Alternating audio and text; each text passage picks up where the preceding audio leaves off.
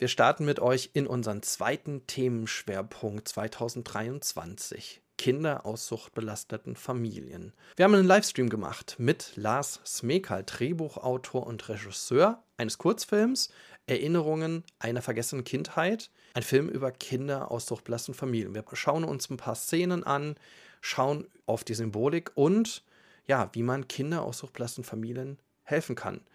Der Livestream findet oder fand im Rahmen auch der Chor-Aktionswoche dieses Jahr statt. Schaut gerne in die Show Notes, da findet ihr weitere Infos dazu über die Aktionswoche, in der auf die Situation von Kindern aus suchtbelasteten Familien aufmerksam gemacht wird. Und jetzt geht's los.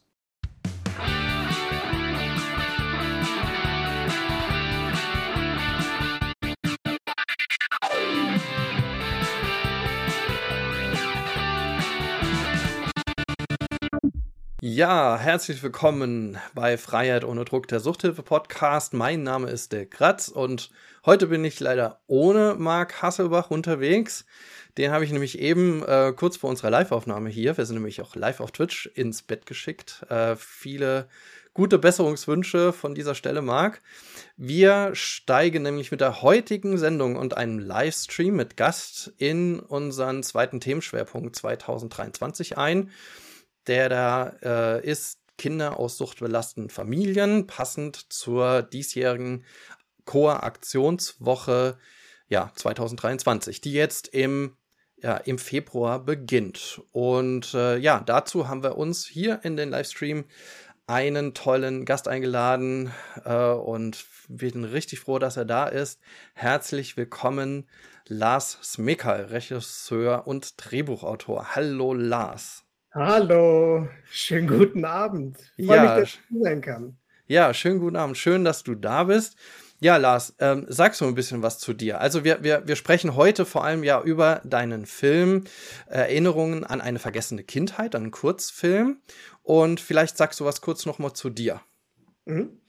Genau, also mein Name ist Lars Meker, ich bin Regisseur und Drehbuchautor. Ich habe einen Film gemacht, äh, Erinnerungen einer vergessenen Kindheit zum Thema Sucht im Elternhaus aus der Perspektive eines Kindes. Ähm, das ist mein neuester Film, der hat im Oktober Weltpremiere in den USA gefeiert, äh, in San Diego und hat den Best Drama Shortfilm Award gewonnen bei seiner Weltpremiere. Ich war auch in Persona mit dabei und es hat mich wahnsinnig gefreut, wow. dass der Film so gewertschätzt worden ist. Und ja, ich habe den Film gemacht äh, aufgrund meiner eigenen Vergangenheit. Also ich habe in meiner Kindheit selber Eltern erlebt, äh, wo das Thema Alkohol und, und Spielsucht ein Thema war. Und äh, ja, ich habe in mich selbst gehorcht und äh, gemerkt, dass ich dieses Thema, dass mir das auf der Seele brennt. Und äh, deswegen habe ich den Film gemacht. Ja, das ist ganz toll. Und äh, ja, wir werden jetzt auch noch mal gleich über ein paar Szenen sprechen aus dem Film. Also, wenn ihr jetzt zuhört oder auch zuschaut, also wir kriegen auch exklusive Einblicke und äh, Directors-Kommentare quasi so direkt genau. dazu. Ja, das ist schon mal ganz fantastisch. Ja, also ähm, ich durfte ja den Film auch von vornherein äh, schon mal sehen, also vielen Dank dafür. Ähm, dann konnte ich mich auch für heute noch mal ein bisschen vorbereiten, habe natürlich auch diese ganzen Szenen gesehen und ähm, ich muss dir sagen, mit, mich hat's von der ersten Minute angepackt, deswegen kann ich da auch nur an alle eine, eine absolute Schauempfehlung daraus geben, ähm, wenn der Film dann irgendwann dann auch äh, veröffentlicht wird. Ne? Also es gibt dann auch, glaube ich, so eine, glaube ich, wird in Kinos gezeigt, so habe ich das rausgehört. Aktuell wird er eben auf Filmfestivals gezeigt. Das äh, ist weltweit äh, sozusagen geplant. Es fehlt auch noch die Deutschland-Premiere, also der Film wurde noch nicht uraufgeführt in Deutschland. Da sind wir gerade dran, dass es bei äh, Filmfestivals klappen wird. Und wenn das dann passiert ist, dann wird der Film auch breiter sozusagen äh, gestreut werden. Und dann gibt es bestimmt auch viele Möglichkeiten, wie man den Film angucken kann. Da kann man am besten einfach äh, mir oder dem Film in den sozialen Medien folgen und dann bleibt man da immer auf dem Laufenden. Ja, super. Wäre ja toll, wenn er natürlich irgendwann in so einer, in einer Mediathek oder so landet, wo man sich den noch anschauen kann. Ja, stimmt. Ja, also ähm, was ich nur sagen wollte ist, äh, weil ich ja schon mal reinblicken durfte, ähm, dieser, was mich von vornherein beeindruckt hat, ist die De Detailverliebtheit schon von der ersten Szene. So viel kann ich ja sagen. Die erste Szene ist halt stellt ähm, den Jungen, um den es geht, Niklas, ne?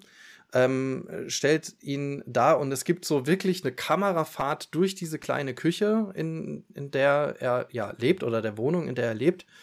Ähm, und äh, man kriegt so ein bisschen mit, so eine Routine, dass er am Herd steht und was vorbereitet. Ne? Man sieht so ein paar Eier da stehen und äh, man denkt, okay, der macht jetzt irgendwie Eier. Ne? Und aber was, was mir dann aufgefallen ist, so ähm, wie viele, wie viel Arbeit in der Symbolik irgendwie steckt. Also, weil beispielsweise man sieht, so eine, ich glaube, es ist so ein, ähm, äh, so ein Pfannenputzer oder sowas oder mhm. irgendwas, was da sind, äh, mit, mit einem Smiley, aber der Smiley ist umgedreht, also eher so guckt von der traurigen Seite. Ähm, das war das eine, was ich mir so aufgefallen ist, aber dann auch noch, wie viele, es geht ja um eine, eine Familie, in der Alkohol ein Problem darstellt, so viel kann man ja auch sagen. Ähm, und, oder vor allem Alkohol, jedenfalls, das ist ja was, was, was, was ja gezeigt wird. Ähm, und äh, dann sieht man so, äh, wie Niklas nach oben greift über, äh, über den Herd äh, und nimmt sich von drei Flaschen, die da stehen, die Ölflasche und nebendran stehen zwei Alkoholflaschen. Und das sieht man dann in verschiedenen anderen Einstellungen auch nochmal, Kühlschrank etc. Ähm, deswegen meine Frage, wie aufwendig war das? Wie, wie, wie häufig musstest du da so nachjustieren in solchen Szenen oder hast gedacht, okay, da füge ich jetzt noch was ein und da muss noch was dazu? Hm.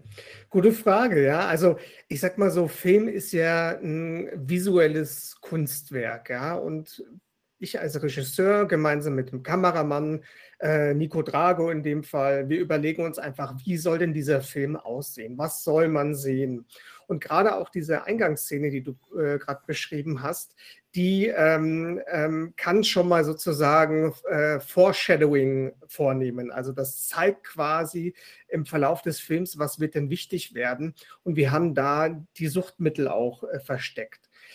Jede erste Szene eines Films, die muss ja was Besonderes sein. Das sind mhm. ja die mhm. ersten Sekunden, ersten Minuten und man entscheidet ja ganz schnell als Zuschauer, als Zuschauerin, interessiert mich das oder finde ich das doof. Und wir haben das zusammen als der Tanz durch die Küche konzipiert. Und äh, der Film startet mit einer Einstellung auf das Kaninchen von Niklas, das er füttert, zum Kühlschrank, äh, zur Küchenzeile bis hin zum Fenster dann quasi. Und auf dem Kühlschrank sind Lottoscheine äh, ausgefüllt, angepinnt. Richtig, Im Kühlschrank ja. selber sind auch ja. nochmal verschiedene Getränke. Äh, man sieht einen Aschenbecher an der Spüle ja. stehen mit einer Zigarette. Richtig. Und äh, man sieht eben auch die Wodkaflaschen äh, neben dem Olivenöl. Also wir haben eigentlich schon sehr viel durch das Szenenbild erzählt, äh, worum es jetzt im Film gehen wird. Ja, und absolut. ich muss sagen, ich bin, äh, ja, ich gehe an Film ran, sag ich mal, von, von künstlerischer Seite oder kreativer Seite. Und äh, ich, ich liebe es, versteckte Botschaften einzubauen und mir genau zu überlegen, was sieht man denn? Das ist nicht beliebig, ja. Also wir hatten Szenenbildner, Szenenbildnerinnen, die alles äh, genau so eingerichtet haben, äh, wie wir das geplant haben. Klar waren das teilweise schon auch existierende Wohnungen, in denen wir gedreht haben, mhm. die wir dann umgestellt haben oder angefüllt haben durch Sachen, die wir selber mitgebracht haben. Das war erheblich viel Arbeit und das war äh, monatelange Planung, das auch alles so zu machen. Und ähm, ja, ich glaube, Film äh, als Medium schafft das auch, diese detailreiche Fülle einfach abzubilden. Und das hat sehr viel Spaß gemacht, äh, den Film auch visuell zu planen und zu erzählen. Ja, absolut. Also was, was mir in dieser Szene vor allem auch so aufgefallen ist, diese Enge, also wie diese Kamerafahrt wirklich, also einerseits ja den Bewegungen von Niklas folgt, ähm, also in dieser, zum Beispiel in dieser kurzen Bewegung nach oben zu dieser, ähm, zu dieser Flasche, äh, zu der Ölflasche und dann aber auch dort verharrt und zu, zu bleiben zu, und, und dann zu sehen, ja, das sind noch mehrere andere Flaschen, aber auch diese Enge, also ich fand dieses, ja. dieses Gefühl der Enge und dann am Anfang natürlich auch diese, äh, die, dieses Kaninchen auch in einem Käfig, Käfig und dann in einem größeren Käfig, so könnte man irgendwie das auch interpretieren oder so habe ich gesehen, in dem mhm. Niklas ebenfalls auch drin ist. Ja, absolut. Und weißt du, das ist ja quasi ein One-Take. Also das ist eine mhm. Einstellung, mhm. die äh, ohne Schnitt gedreht wird. Das heißt, die Performance, ähm, der Takt, alles muss richtig sitzen. Es darf nichts zu lange dauern, nichts zu kurz oder zu lange stehen, sondern es muss ein guter Fluss sein. Und das Wichtigste war äh, am Anfang, dass das Kaninchen einfach schön, ja, für ästhetisch für die Kamera aussieht. Denn der Film startet genau mit der Einstellung auf das Kaninchen. Und äh, man sagt so beim Film, das Schwierigste äh, ist es, wenn man mit Kindern und mit Tieren dreht. Wir haben mhm. gleich mit, mit beiden ähm, gedreht. Aber es hat auch gut funktioniert. Und wir haben aber auch viel geprobt. Also unser Hauptdarsteller äh, Julian Ehrenfried der wirklich den Film von Anfang bis Ende absolut trägt. Ähm, wir haben viel geprobt mit ihm und das muss man auch erstmal einem zehnjährigen äh, Jungen vermitteln, ähm, was er da überhaupt tun muss. Ja? Und diese Einstellung, die dauert schon, ich habe es jetzt nicht im Kopf, 20, 30 Sekunden, mhm. wo extrem viel passiert und das hat er auch fabelhaft gemacht. Ja, ja, vom Timing her, ne? Also das hast du ja auch gesagt, das muss ja irgendwie passen, das muss die der, der Schauspieler, die Schauspielerin muss dann auch in dem gleichen, also so zusammen mit der Kamera dann auch diese Bewegung ausführen, damit was irgendwie auch da am Ende alles zusammenkommt. Ja, klasse. Genau. Ja, genau. Und so, so geht es auch weiter. Und deswegen würde ich ja gar nicht mehr viel an anderes jetzt nochmal sagen. Wir, wir, wir sprechen noch mehr über den Film, indem wir einfach reingucken. Mit ähm, freundlicher Genehmigung der, äh, der Produktionsfirma dürfen wir das nämlich. Ähm, jetzt springe ich nämlich mal hier hin. Und äh, für euch Podcast-HörerInnen, wir werden versuchen, auch die einzelnen Szenen äh, immer noch mal so ein bisschen zu beschreiben, sodass äh, ihr auch ein kleines Bild davon kriegt, ohne das jetzt natürlich angeschaut zu haben. Natürlich eine Anschau. Ähm, äh, Empfehlung äh, dieses Videos und natürlich auch des Films in Ganze natürlich dann später. Ja, dann lass uns mal reingucken. Wir gehen mal in die erste Szene.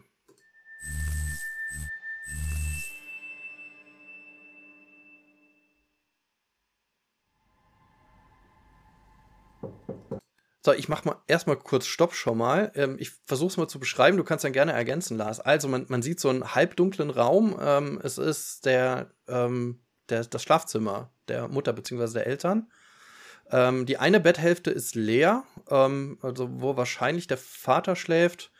Ähm, es ist ein heller Raum, also es ist in, ja, in, in hellen Farben gehalten. Die Mutter schläft noch auf der linken Seite. Ja. Genau, das äh, Fenster ist zugezogen mit einem schwarzen Vorhang. Man sieht, es ist draußen Tag.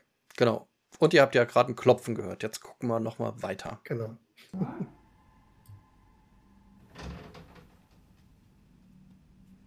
Mama, aufstehen. Es ist schon zwölf. Ich habe Hunger. Guten Morgen, mein Schatz. Komm mal kurz zu mir. Genau, also Niklas kam rein und jetzt legt er sich zu dir Mutter ins Bett. Ich hab dich so lieb. Ja, und das war so schon, oder? Die erste Szene. Ja, es ist Tag. Ähm, es ist auch, ähm, wenn ich das richtig im Kopf habe, ist es die erste Szene, die so, mit der der Film dann nach dieser Küchenszene aufmacht. Ähm, also man merkt doch schon draußen oder vor, dass es Tag ist und die Mutter noch im Bett liegt. Genau. Wir äh, finden in der weiteren Handlung auch heraus, dass es äh, sonntags ist. Also die Mutter schläft sonntags bis 12 Uhr und äh, der Junge macht Frühstück oder bereitet Frühstück schon sozusagen passgenau vor in der Szene davor. Ja. Was, was für die Idee, das jetzt zu, an den Anfang zu legen? Also man, das kommen wir noch mal, mhm. später sehen wir auch noch mal so Szenen in der Schule oder ne, wir sehen den Vater auch noch mal in verschiedenen anderen Szenen in, in, der, ähm, in der Kneipe. Und was, was für Überlegungen, das an den Anfang zu setzen? Man sieht ja hier relativ genau, in was für einem Umfeld der Junge lebt, was seine Mutter vielleicht für eine Figur ist oder für eine Person ist, äh, um was er sich kümmern muss in dem Moment, wo man sieht, dass er sich selber quasi um das Essen kümmert und alles vorbereitet, sehen wir, dass er für sein Alter eigentlich schon viel Verantwortung übernimmt. Also ein Kind äh, in dem Alter mit dem großen Küchenmesser schneidet auch fürs Kaninchen das Essen zurecht. Und ähm, ja, also ich wollte einfach am Anfang des Filmes die klaren Strukturen zeigen. Der Junge muss die Mutter aufwecken, weil es schon spät ist. Mhm. Ja, und sie, sie bittet ihn in, ins Bett und macht ja dann einfach eine, ja, eine Liebesbekundung eigentlich.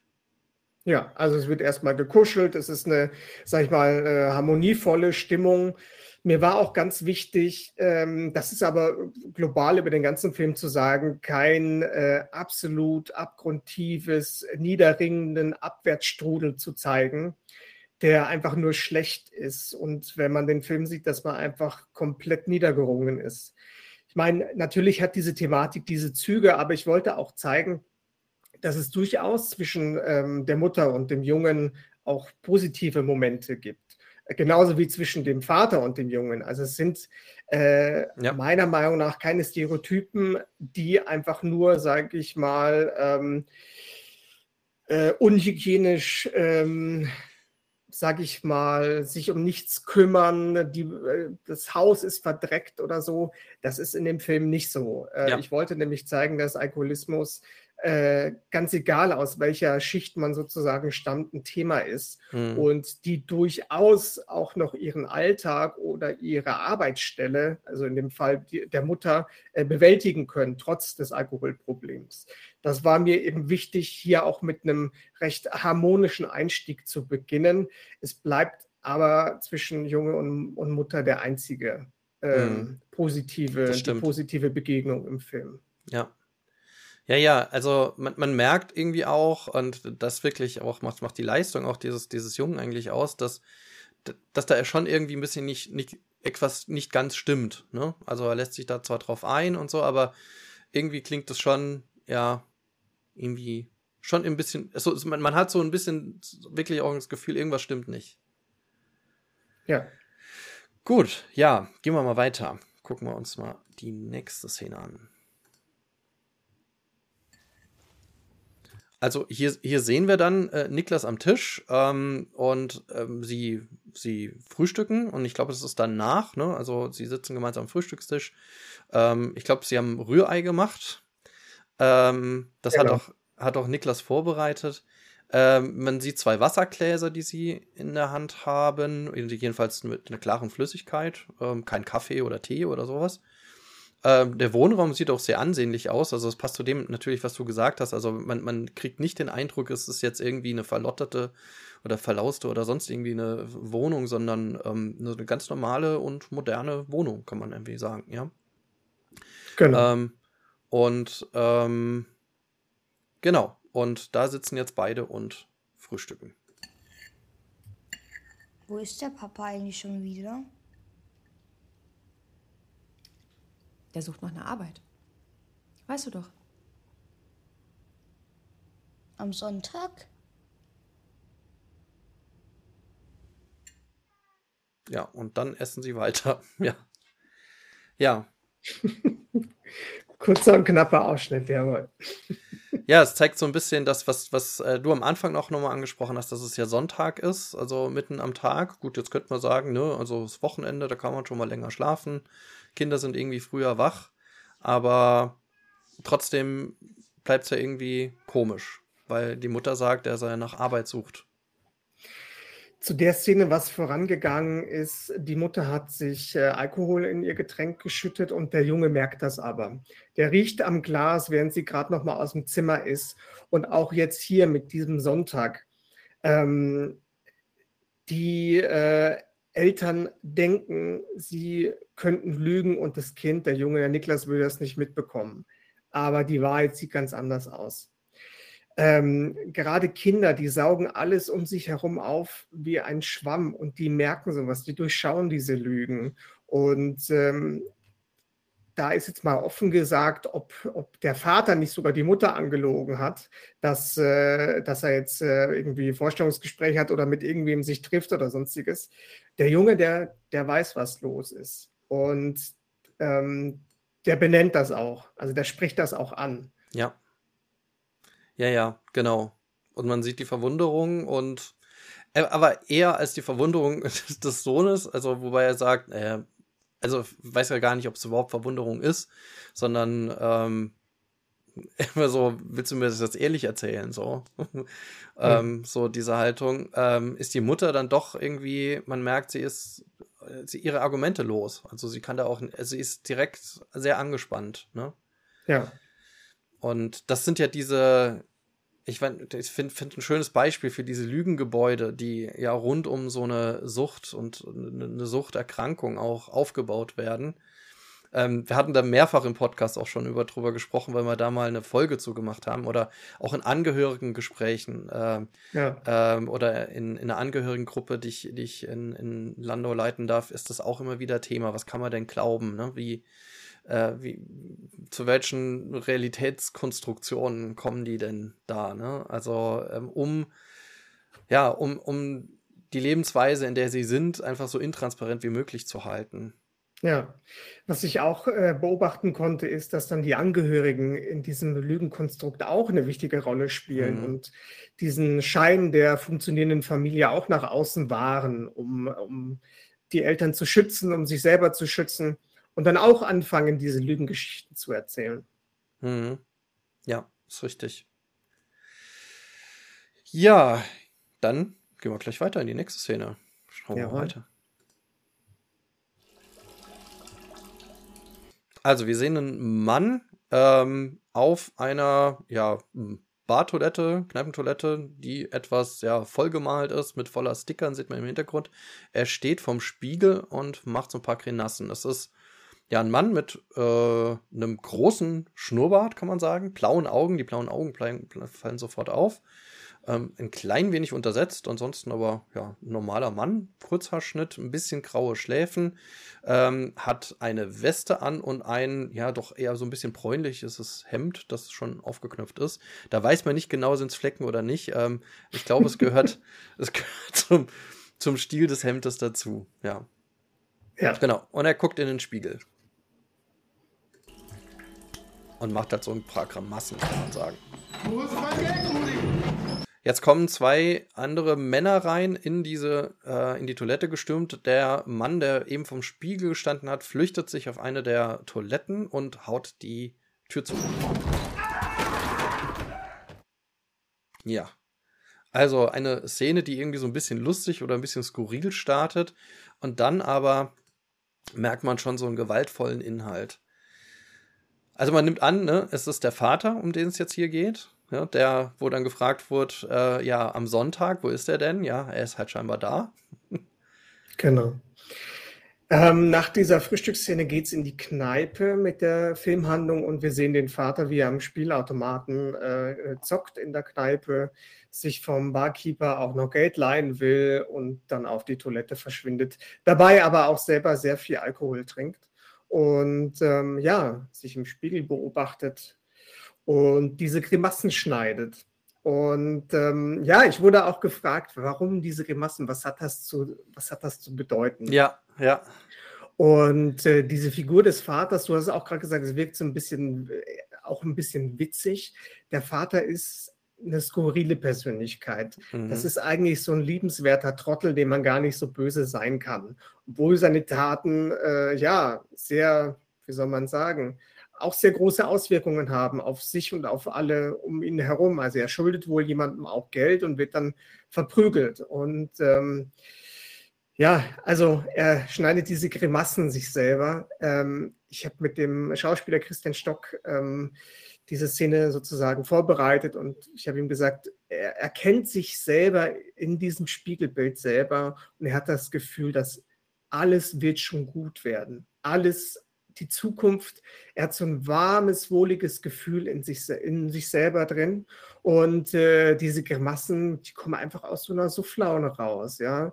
Ähm, und das ist ein Moment, der mir ganz, ganz persönlich sehr gut gefällt. Und ähm, ich kenne das tatsächlich von mir selber, äh, dass ich, wenn ich als Jugendlicher, junger Erwachsener irgendwie äh, betrunken war, dass ich mir Grimassen geschnitten habe auf der Toilette. Und ähm, ja, das ist so was Persönliches, was ich da selber mit reinge reingebaut habe. Ja. Ja, total spannend. Das hat mich tatsächlich auch verwundert. Ne? Also ich hatte zuerst gedacht, äh, es hat irgendwas mit äh, vielleicht so, so Lähmungserscheinungen im Gesicht zu tun oder ich merke irgendwie, äh, ich weiß nicht, ist noch alles da, so, ne, also so Taubheitsgefühle, aber nee, er macht ja tatsächlich irgendwie Grimassen. Man guckt in den Spiegel und so, ja, was bist denn du für ein Typ? Also, also, ne? Und dann ist dieser ja lustig skurrilen Szene wird's dann ja gewaltvoll. Also, aber man weiß jetzt nicht daraus, ne, ähm, warum kommen diese Typen reingestürmt. Äh, man weiß es, glaube ich, im ganzen Film nicht so richtig. Äh, man kann es nur vermuten, hm. ne? Und äh, also man sieht in der Szene vorher, äh, als er Rudi heißt er, heißt die Figur, hm. als er am Spielautomaten sitzt, da schauen zwei Personen immer mal wieder rüber zu ihm und tuscheln. Also es wird angedeutet, äh, dass, dass sie es auf ihn abgesehen haben.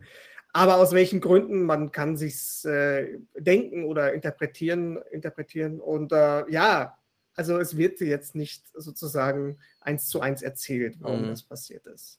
Ja. Aber man sieht, ne, also es ist jetzt nichts, was jetzt, jetzt mir passieren würde. Gut, ich weiß nicht, so, also, also ich nicht sonntags mittags, ja, dass ich irgendwie ähm, auf einer Kneipe, in der Kneipe bin, das kann ja immer mal passieren, aber dass man dann möglicherweise irgendwie äh, so bedroht wird und er wahrscheinlich auch, weil er ja flüchtet, also er ist ja nicht überrascht, sondern er, er, die kommen ja rein und er reagiert in Sekundenblitzstelle, dass er sich irgendwie in Deckung bringt. Und ich weiß gar nicht, wie ich reagieren würde, wenn dann auf einmal zwei Typen reingestürmt kommen. Ich weiß nicht, ob ich dann wüsste, dass ich mich irgendwie in Sicherheit bringen muss. Also der eine sagt schon, wo ist mein Geld, Rudi? Ah, ja. Mhm. Das wird gesagt. Ja. Genau. Naja, dann weiß man es schon, also worum es geht. Ja, also, und so hat man ja eigentlich schon nur ein, ein wirklich jetzt alleine an, an diesen drei mini kurzen Ausschnitten, ne, da sind wir schon weit ja im Film auch schon äh, reingegangen, also ist alles noch am Anfang, aber es, es zieht hier schon das Familienbild sehr schön auf. Ähm, und äh, wie, wie ja auch hier ja eine Problemlage existiert in dieser Familie. Ja, dann gehen wir mal zur nächsten Szene. Mhm. Also man sieht gerade die Mutter ähm, auf dem Sessel sitzen. Es ist wohl, weiß ich an welchem Tag, aber man hört ja auch die Musik im Hintergrund. Es ist irgendwie äh, russische Musik. Ich habe irgendwie kenne ich das, äh, das Lied, aber ich weiß nicht welches. Das Lied der Wolgaschlepper. Ah, ja. Gab es in der DDR auch auf Deutsch. Mhm. Ähm, genau, aber ist so ein russisches Arbeiterlied. Ja, und da sieht man jetzt die Mutter, die sie trinkt Alkohol, das kann man so annehmen, äh, also eine Flüssigkeit, und sie raucht. Und man sieht es als, ja, als Porträt. Gut. Niklas, die Flaschen brauchst du heute nicht wegzubringen. Das soll der Papa machen. Er schwenkt die Kamera so ein bisschen weg davon. Die äh, Mutter sitzt abgewandt ähm, zum Fenster und äh, hinter ihrem Sessel sitzt äh, Niklas. Links neben ihm, also jetzt von jetzt mit Zuschauer aus gesehen, links neben ihm steht der so ein Kaninchenstall ne, mit dem Kaninchen drin. Ähm, er hat einen Controller in der Hand und er spielt scheinbar was am, am, am, äh, am Fernseher, eine Spielkonsole. Und er sitzt mit dem Schneidersitz auf dem Boden. Die Mutter dreht sich jetzt um zu ihm. Hast du deine Hausaufgaben schon gemacht? Nee, mach ich später. Übrigens, das finde ich spannend. Jetzt sieht man gerade, was er spielt. Er spielt zweimal. Äh, können wir ja gleich ja nochmal drüber sprechen, wie, wie du da drauf gekommen bist, weil das ist ja jetzt kein, ist ja jetzt nicht Super Mario Bros. oder sonst was, sondern hier, äh, ich glaube auch sogar sieht man später ein Poster mit, ich weiß nicht, ob es Super Niki oder Turbo Niki irgendwas. Genau, genau, Super Niki. Und er spielt dreimal im Film, aber. Dreimal? Ja. Okay. Hm? Ja, und jetzt gerade sieht man, ähm, er spielt dieses Spiel, glaube ich, Super Nicky, und äh, das ist ähm, ja ein Junge auf dem Fahrrad, der eine Straße entlang fährt. Mach mal bitte die Kiste aus und mach jetzt deine Hausaufgaben. Gleich, ich habe das Level fast geschafft. Niklas, jetzt bitte. Gleich. Die Mutter ist mittlerweile zu ihm hingegangen, guckt äh, zugleich äh, mit ihm in den Bildschirm rein äh, und wird etwas böse. So hat sich so etwas zu ihm auch runtergeneigt, hat aber auch äh, das Glas mit Alkohol in der Hand.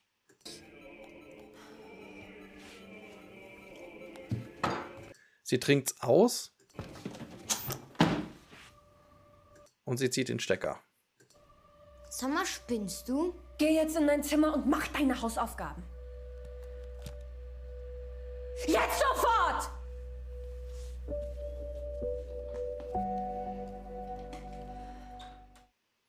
Ja, und etwas widerwillig natürlich, ähm, so recht äh, steht Niklas auf, nimmt sein Kaninchen und geht aus dem Raum.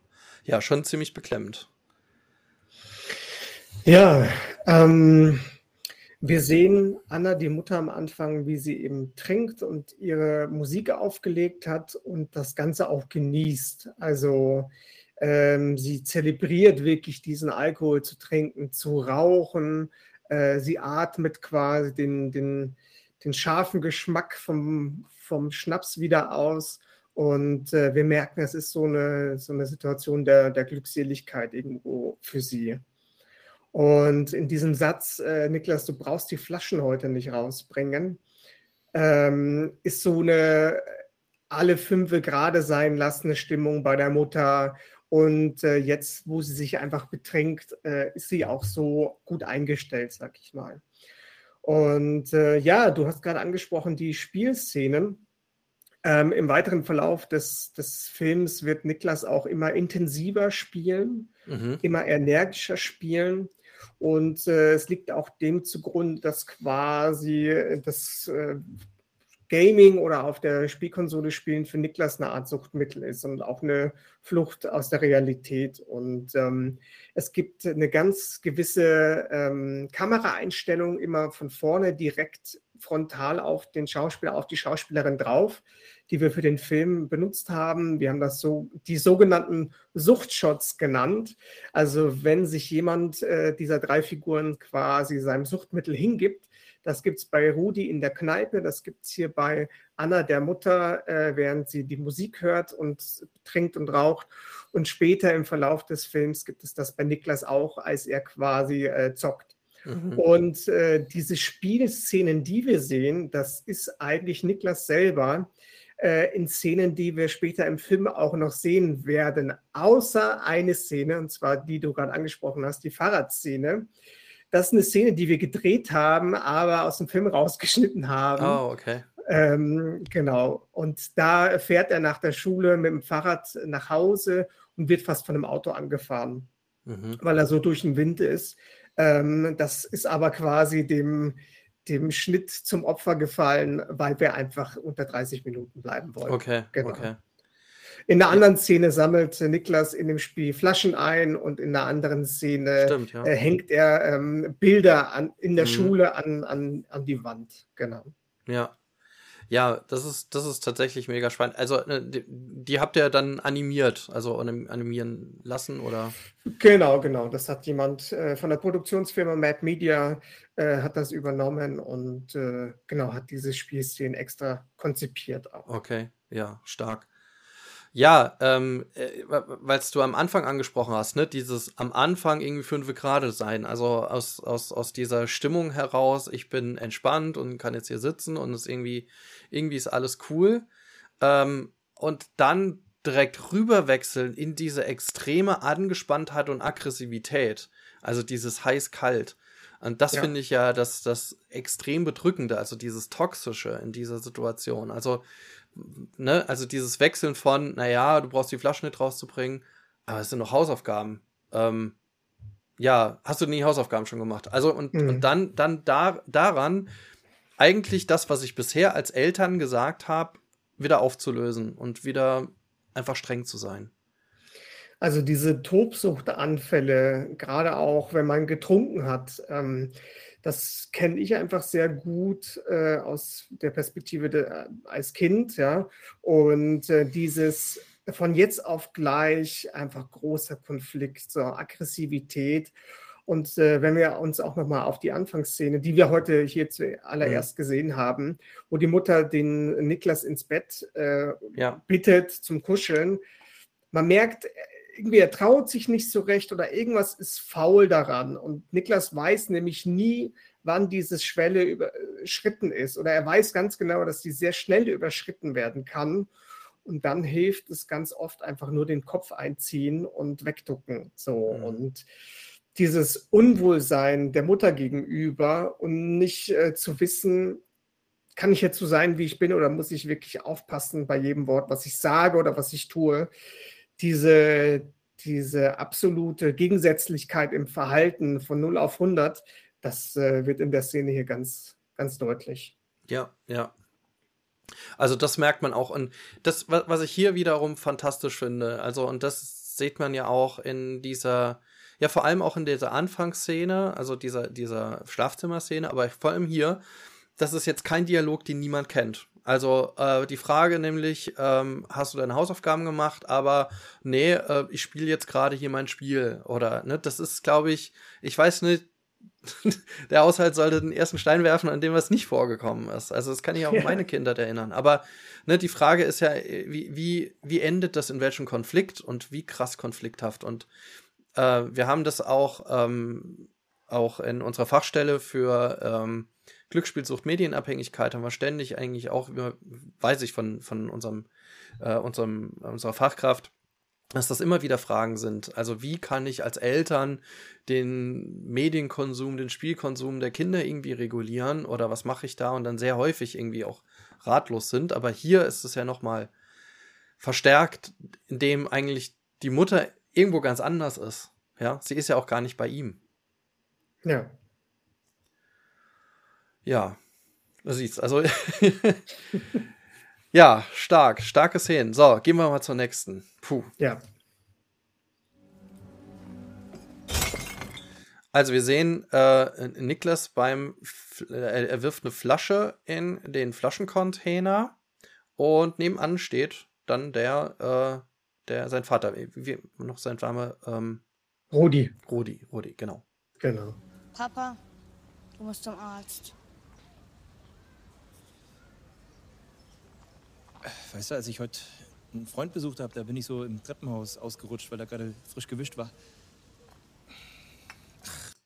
Also was man vielleicht auch vorher gesehen hat, ne, vorher gab es ja auch schon mal eine Szene äh, mit Niklas, in, dem ähm, äh, Rudi in sein Zimmer gekommen ist und äh, er dann schon gesehen hat, dass ähm, sein Vater verprügelt wurde. Also sein Vater hat ein Pfeilchen, kann man sagen, ähm, auf dem einen Auge und das darum genau. geht es jetzt auch nochmal. Ne? Das, das ist der Anlass, warum Niklas sagt, geh zum Arzt, ne?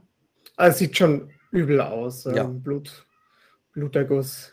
Und man nimmt an, man, man, sieht das nicht im Film, ne? aber man nimmt an, nach dieser Szene, in der sich Rudi irgendwie gerettet hat auf die Toilette, ging es dann doch noch mal zur Sache und er hat dann da auch noch mal ja, die anderen zwei äh, einfach ihn geschlagen. Ja, ja genau. Niki, du musst dir keine Sorgen machen, das sind ja nur ein paar blaue Flecken, mehr nicht. Weißt du, Niklas, das Leben hat auch mal schlechte Tage. Ja. Und dann wirft er weiter Flaschen ein. Ja. Das ist so dieses Kümmern. Also, was, was ich daraus gehört habe, ist dieses, die Eltern können sich nicht um sich selber kümmern, also macht das Niklas für die oder versucht so diese elterliche Beistandschaft irgendwie zu machen. Das, das kennen wir ja aus ähm, bei, bei, Kindern aus suchtbelasteten Familien, dass sie sehr früh, schon ultra früh elterliche Verantwortung übernehmen, weil sie merken, dass ihre Eltern das irgendwie nicht tun oder auch untereinander nicht tun. War das so, so ein Hintergrund, das hier so einzufügen? Auf jeden Fall, ja. Also wir sehen, dass Niklas sich um seine Eltern sorgt, dass er sich Sorgen macht um sie, dass er sich kümmert, dass er Verantwortung übernimmt und wir sehen auch, dass er für einen Elfjährigen, ähm, ja, dass das einfach komplett fehl am Platz ist. Ja? Und ähm, der Vater fängt hier an mit seinen Lügengeschichten, dass er, dass er im Treppenhaus ausgerutscht ist und sich da irgendwie das blaue Auge geholt hat. Und ähm, die Szene geht noch weiter und Niklas bietet ihm oder gibt ihm einen Flyer von der anonymen Suchtberatung, die in seiner Schule ausgeteilt worden ist. Und sein Vater sagt, äh, dass das toll ist und er sich das angucken wird, ja. Mhm. Und ähm, genau. Ja, also Niklas ist wirklich auch nachhaltig daran interessiert, seinen Eltern zu helfen. Und der ist sich auch bewusst, was für Probleme das sind, ja. Und ähm, der weiß ganz genau, was los ist. Der ist ja, nicht zu jung, um das nicht mitzukriegen oder so. Absolut, absolut, das sieht man ja auch. Also ich meine, wenn er damit eingebunden wird, also diese Flaschen auch wegzubringen, äh, das ist, glaube ich, auch, das ist ja auch ein wichtiges Motiv, also dass es hier im, im Film auch eingebunden wurde, also dieses am Flaschencontainer stehen und auch den Ort des Flaschencontainers. Ähm, so so habe ich das ja auch schon mal ein Interview, äh, das du auch mit Nakor hattest, ja auch schon mal rausgehört, wo es auch nochmal um dieses Thema ging, warum das da eingebunden ist. Das verlinken wir euch übrigens auch unten nochmal in der Videobeschreibung. Das ist noch ein tolles Interview, mhm. ähm, das du mit Nakor geführt hast. Aber ja, genau, dieser Ort Flaschencontainer, was, was hat das für eine zentrale Bedeutung? Also gerade Flaschen, die man ja zum Flaschencontainer bringt, das sind ja oft ähm, Schnapsflaschen oder, oder Weinflaschen gehen natürlich auch, aber ist jetzt kein Leergut, was man irgendwie ins Geschäft bringt. Und dieser Moment dieser Flaschen, die zerplatzen in dem Container, der hat natürlich auch irgendwas Zerspringendes, mhm. Gewalttätiges mhm. vielleicht auch, ja, oder Träume, die irgendwie zerschmettert werden. Und das ist aber diese Pflicht, die getan werden muss. Also die Mutter sagt ja schon in der Szene vorher, du musst das heute nicht machen. Danke, ja. genau. Ja, der. Niklas macht es aber trotzdem, er macht es schon mhm. freiwillig. Also der Vater sagt auch, ich bringe mal eben die Flaschen raus und Niklas sagt, ich helfe dir. Ähm, also der ist aktiv mit dabei. Und ähm, dass er quasi mit seinem Vater wie so ein eingespieltes Duo schon ist, dass er genau weiß, die Flasche kommt jetzt da rein oder sonstiges, oder sie reichen sich gegenseitig auch die Flaschen. Und der Vater, als er dann diesen Flyer in die Hand gedrückt bekommt, der verzieht sich dann auch recht schnell mhm. und sagt, du weißt ja, wie es läuft. Ne? Äh, ich äh, gehe schon mal vor und ähm, genau, braune Flasche ins Braunglas oder wie auch immer und äh, lässt ihn da zurück. Mhm. Dann geht es noch darum, dass ähm, was sie sich vom Lottogewinn kaufen, falls sie mal irgendwann gewinnen würden. Und ja, genau, dieser, ja. dieser Ort der Flaschencontainer, der ist irgendwie trostlos. Das ist und das ist eben auch, wo der Vater ihn wieder anlügt und noch eine Lüge kommt und noch eine Lüge obendrauf. Ja, also man merkt, dass es, der Vater ist eigentlich nie so wirklich irgendwie da. Das merkt man auch über den ganzen Film, ne? Ähm, dass er ständig irgendwie versucht, irgendwie, ja, wie du sagst, ne, als, als dann doch eher traurige Person. Also er wirkt auch eigentlich immer wieder sehr, sehr traurig. Ähm, und sehr, ja, wie soll, wie soll man sagen, ist halt schon, irgendwie hat das schon was Hoffnungsvolles, ne? Wenn ich ein Lotto spiele, dann hoffe ich ja, dass ich irgendwie ähm, ja mal gewinne und da irgendwie rauskomme, aber es hat von dieses von, ich will hier raus, ne? Also wir wollen aus dieser mhm. Situation irgendwie raus. Und ähm, man erfährt ja auch, dass er nach Arbeit sucht. Also alleine in dieser Frage, ne, äh, in dieser ja. zweiten Szene, ähm, wo ist denn der Papa? Ähm, ja, der sucht nach Arbeit, weißt du doch. Also mir war auch wichtig, dass ich allen Figuren eine gewisse Hoffnung gebe. Also einfach nur zu zeigen, ähm, ja, das ist ein Alkoholiker, der hat keine Ziele, keine Träume, keine Hoffnung. Das ist nicht die Realität. Ne? Also das sind genauso Menschen wie jeder andere Mensch äh, auf diesem Planeten auch. Und äh, Rudi verspricht sich halt, Mensch, noch eine Runde spielen, irgendwann klappt's und ich weiß, die, die Sterne stehen irgendwann gut für mich und irgendwann bin ich dran und der hat so was Positives sich selber und anderen Menschen gegenüber, obwohl er eigentlich den größten Schaden vielleicht auch anrichtet. Ja, der verspielt das ganze Geld, ist fast nie zu Hause. Es wird eben auch sehr viel erzählt dadurch, dass er eben nicht anwesend ist.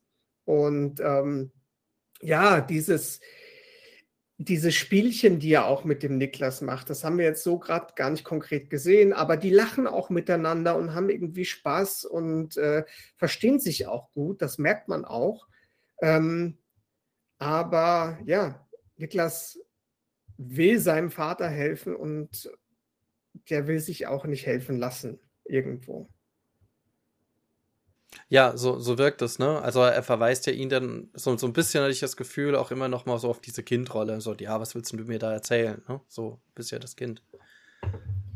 Ich glaube, ja. der macht das gar nicht herablassen, sondern Nö, das ist es vielleicht gar nicht selber bewusst, was, was die Situation ist. Ja.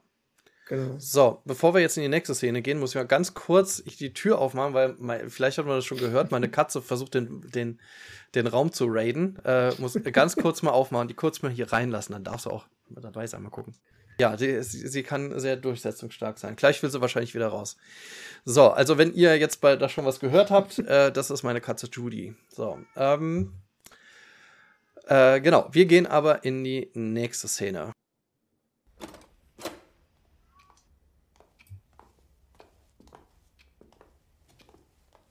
Äh, wir, sehen, wir sehen einen Raum und vielleicht können wir so viel ja sagen, dass es der, dass es das Dir Dir Direktorzimmer ist. Wie heißt das? Direktorium? Nee, wie heißt das nochmal? Direktoriat? Direktoriat, oder? Nee, Rektoriat. Re Irgendwie sowas, ja. Direktoriat, ja. Rektorzimmer genau. auf jeden Fall. Also vom dem, dem genau. Schulleiter. So, ist auch ein Schulleiter. Sieht man auch ein älterer, echt recht hagerer Herr ähm, in einem, ja, ähm, in einem beigen Anzug, jedenfalls beigen, ähm, äh, beigen Sakko. Äh, hinter ihm eine strahlenblaue Wand, also ich würde sagen so Königsblau, so wie man wirklich so sehr, sehr strahlend äh, strahlendes Blau, an der dann mehrere, ja doch ältere Bilder hängen. Also, was heißt ältere Bilder? Also, ja, historische Bilder. Kannst vielleicht gerade auch noch was zu sagen gleich. Stundenpläne kann man so ein bisschen erkennen oder so ein, ja. Und ähm, was ganz massiv natürlich auch noch wirkt, ist dieser doch vollgestellte Schreibtisch, etwas, ja, dunkle Schreibtisch. Ähm, und äh, da steht ein älteres Telefon. Und ähm, ja, und dann hinter ihm links und rechts äh, zwei Aktenschränke, in dem Ordner stehen, voller Ordner, die allerdings ja keine, keine, keine Beschriftung haben. Oder? Ja. Genau. Und äh, es gibt noch die Sekretärin, die. Ah, ja, genau. Doch, doch äh, Beschriftungen. Ah, ja. ja, ein paar kleine. Sieht man, ja, man sieht es halt so, so jetzt von weit weg nicht so, stimmt. Die Sekretärin ist auch noch dabei. Ähm, genau, sehr auch streng wirkende Frau. Und genau, Niklas sitzt auf dem Stuhl vor diesem äh, großen Schreibtisch. Genau.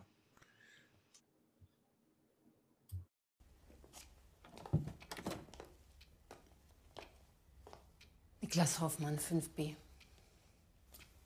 Niklas, was hast du da?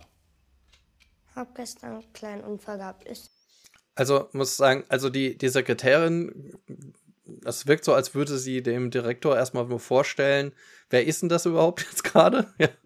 Ach so, okay, ja, jetzt weiß ich, wer da ist. Und dann guckt er ihm ins Gesicht und dann schwenkt die Kamera um. Man, man sieht dann ähm, Niklas im Porträt und man sieht, dass er Striemen auf seiner linken Wange, Wange hat. Also vom Zuschauer aus gesehen rechts, seiner rechten. Also ja, genau.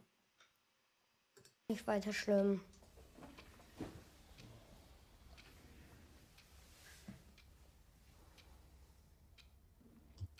Ist zu Hause alles in Ordnung? Ja. Ja, und man merkt natürlich, dass zu Hause nichts in Ordnung ist.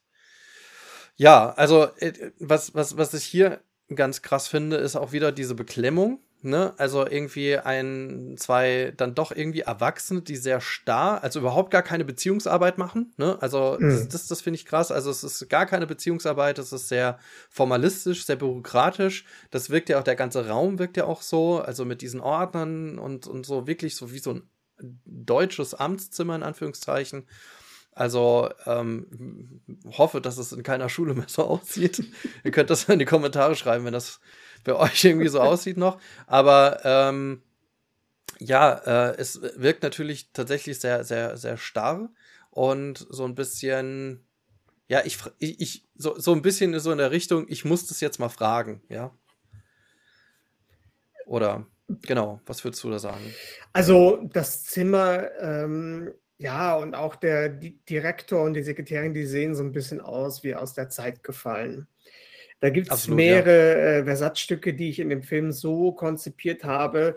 Wir spielen zwar in der Gegenwart, also es gibt ein Smartphone zum Beispiel in einer Szene oder es gibt die moderne Spielkonsole, aber ich habe äh, eben so kleine ähm, Objekte mit reingebracht, die so in meiner Kindheit gewesen sind, die ich aus meiner Kindheit kenne. Denn mir war auch wichtig, dass jetzt eben diese Retrospektive, die der Titel auch sozusagen ähm, darauf schließen lässt, Erinnerungen einer vergessenen Kindheit, dass die auch so mit in den Film reingebracht werden. Das war ein persönlicher Ansatz von mir, das auch quasi über die Objekte spielen zu lassen. Und ja, der Direktor, das ist so ein Typ, so ein Dinosaurier aus dem letzten Jahrtausend, so habe ich mir das immer vorgestellt. Und ähm, zu den Gemälden auch. Ähm, das mhm. ist über den ganzen ja. Film. Ich arbeite in meiner visuellen Erzählung oder im, im Storytelling auch sehr, sehr gerne mit äh, Malerei zusammen. Ähm, also ich habe im Bachelor Kunstgeschichte in Regensburg studiert und mhm. ich habe für jeden Film, den ich gemacht habe, äh, Bildzitate, die ich sammle. Also ich mache eine Mappe und ich sammle aus der Malerei ähm, Motive, Kostüme sozusagen, also Bilder zusammen, wo mich Sachen interessieren, Atmosphären, auch der Inhalt oder sonstiges Licht und Schatten. Und die äh, benutze ich dann, um zum Beispiel Kameraeinstellungen äh, dementsprechend zu entwickeln oder dem nachzuempfinden. Ich mache das nie eins zu eins, ähm, aber oft sind es auch Gemälde, die in meinen Filmen sind und äh, es gibt eigentlich in fast jedem Film von mir Gemälde, die man wirklich auch im On sieht. Und wir sehen während des Frühstücks, das haben wir vorhin gar nicht benannt, das ist ein Gemälde von Caspar David Friedrich, die Frau mit der aufgehenden Sonne.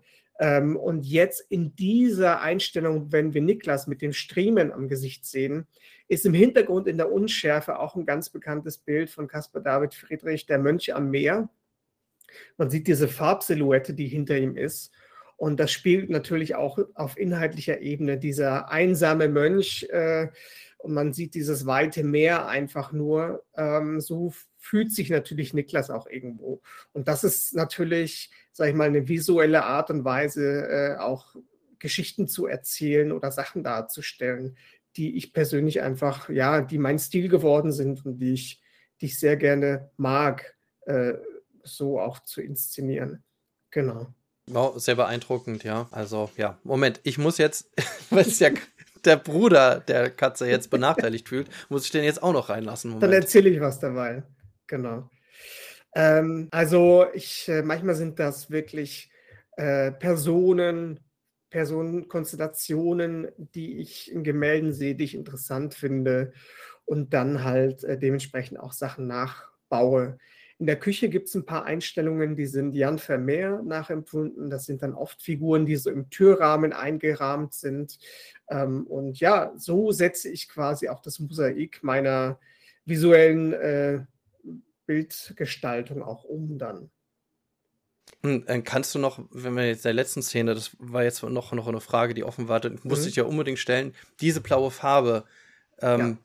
welche Bedeutung hat das? Also wo kam das her?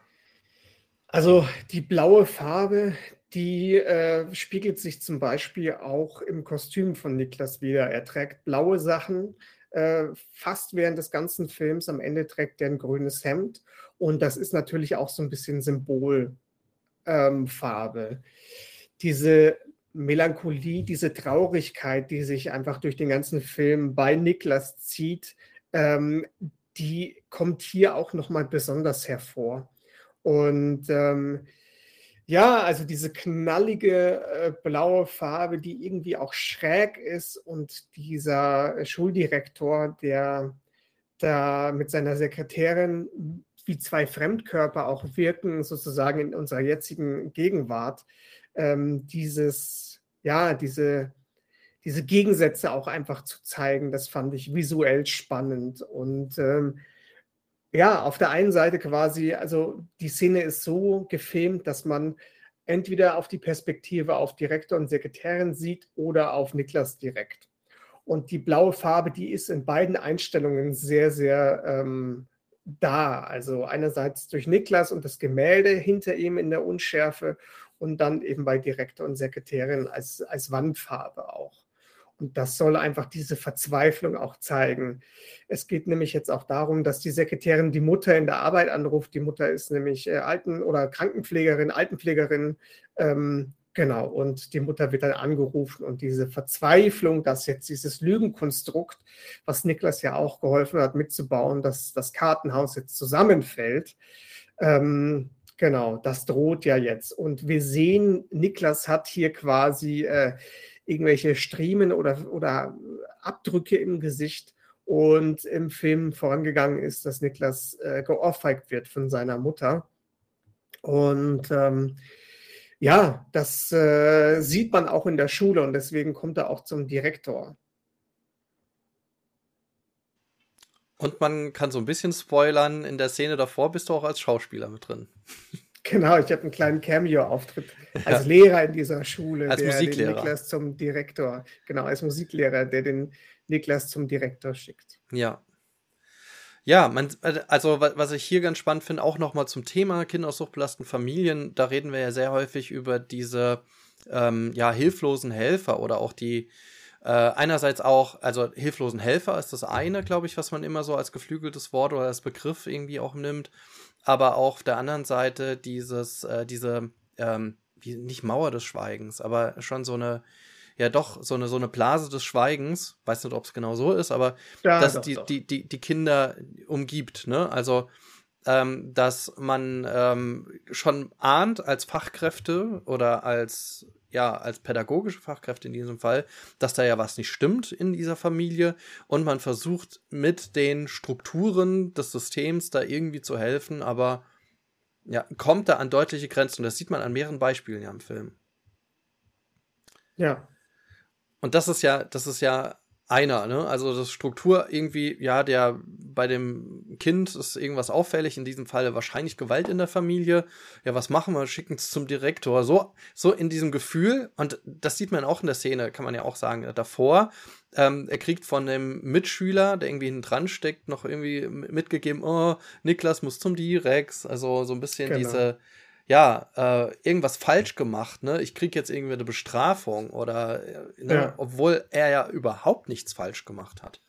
Aber wer genau, musste denn also, zum Direktor? Das mussten ja nicht die Kinder, denen geholfen werden muss, sondern das sind irgendwie die Kinder, die mal richtig was versaut haben. ja. Genau. Ja, gut. Gehen wir mal dann zur nächsten Szene. Haben, glaube ich, noch zwei. Hast du dich geprügelt? Möchtest du darüber reden? Ach so, wir müssen ja noch mal beschreiben. Also ähm, der, äh, es ist, man sieht es von der Seite, also Niklas ist im rechten Bildausschnitt. Äh, man sieht da jetzt deutlich die Backe, auf der ein Handabdruck auch zu sehen ist, also von dieser Ohrfeige, von der du ja berichtet hast, äh, Lars. Und im Hintergrund, so etwas verschwommen, sieht man den äh, ja, einen weiteren Erwachsenen. Ne? Und in dem Fall ist es ja der Kunstlehrer, ja, der mit ihm redet. Niklas, du kannst immer zu mir kommen.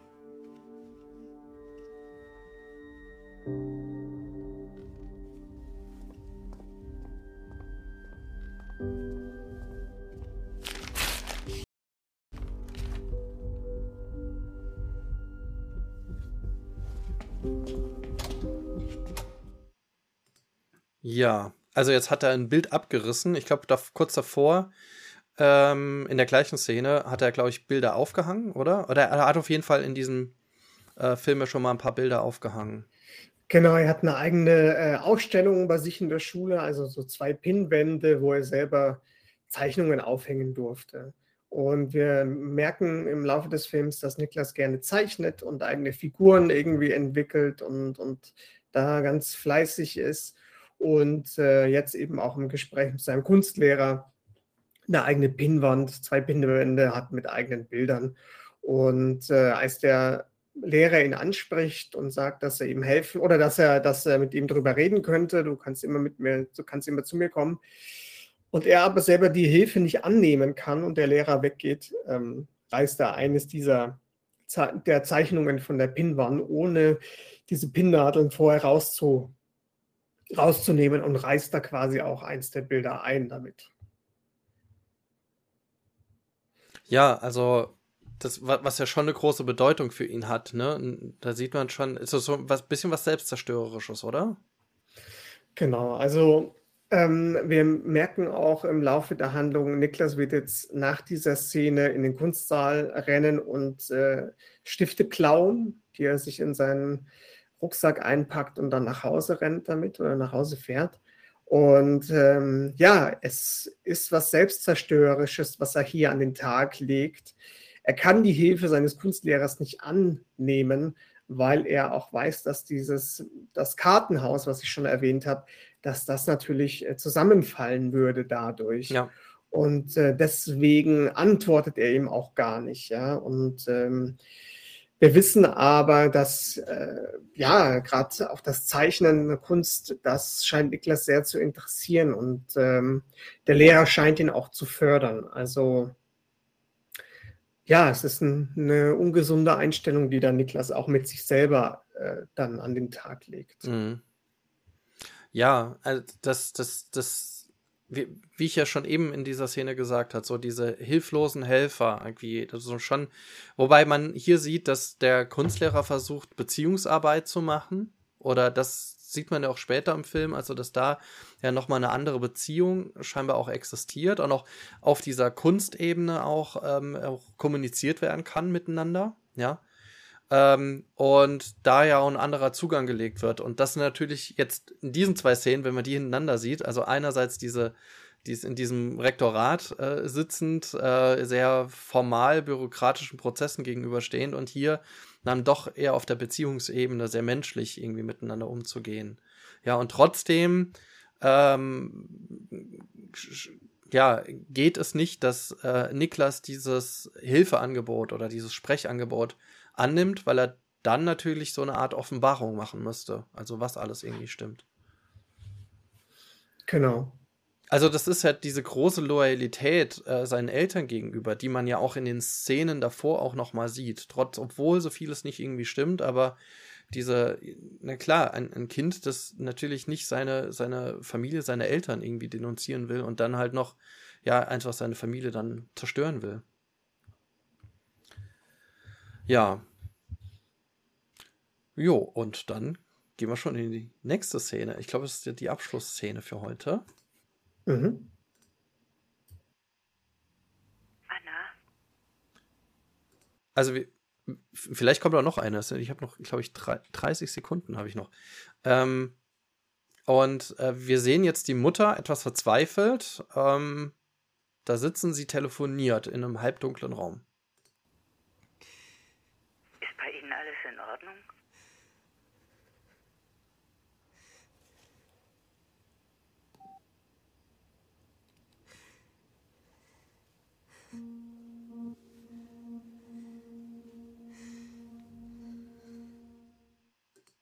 Ja, ich glaube, es kommt noch eine. Oder ich finde vielleicht auch. Nee, kommt nur noch die Endcredits. Also, das ist der Film.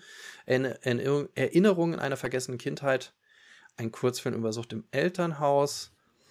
Ja, und dann sind auch natürlich die, seht ihr auch hier nochmal alle Infos dazu. E-Mail, Telefon, dann Map-Film, Map Media GmbH. Dankeschön dafür, dass wir das zeigen dürfen. Und vergessene-kindheit.de. So, und jetzt sprechen wir nochmal über die die letzte Szene. Also die Mutter sitzt da sehr verzweifelt am Telefon, sagt eine Stimme, ähm, Anna, ist alles in Ordnung bei Ihnen? Und genau, wir erklären mal ganz kurz, wo wir bei der Filmhandlung sind. Wir sind recht am Ende des Films. Äh, Niklas ist, nachdem die Ohrfeige zwischen ihm und seiner Mutter stattgefunden hat, äh, aus der Schule nach Hause gekommen und es ist dann nochmal zwischen den beiden eskaliert, sage ich mal.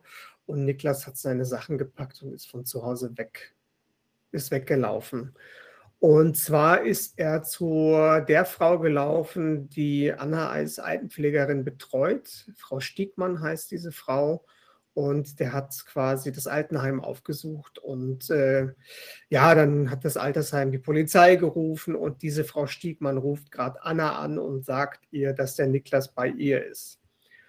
Und ähm, ja, Anna ist äh, sehr emotional ergriffen.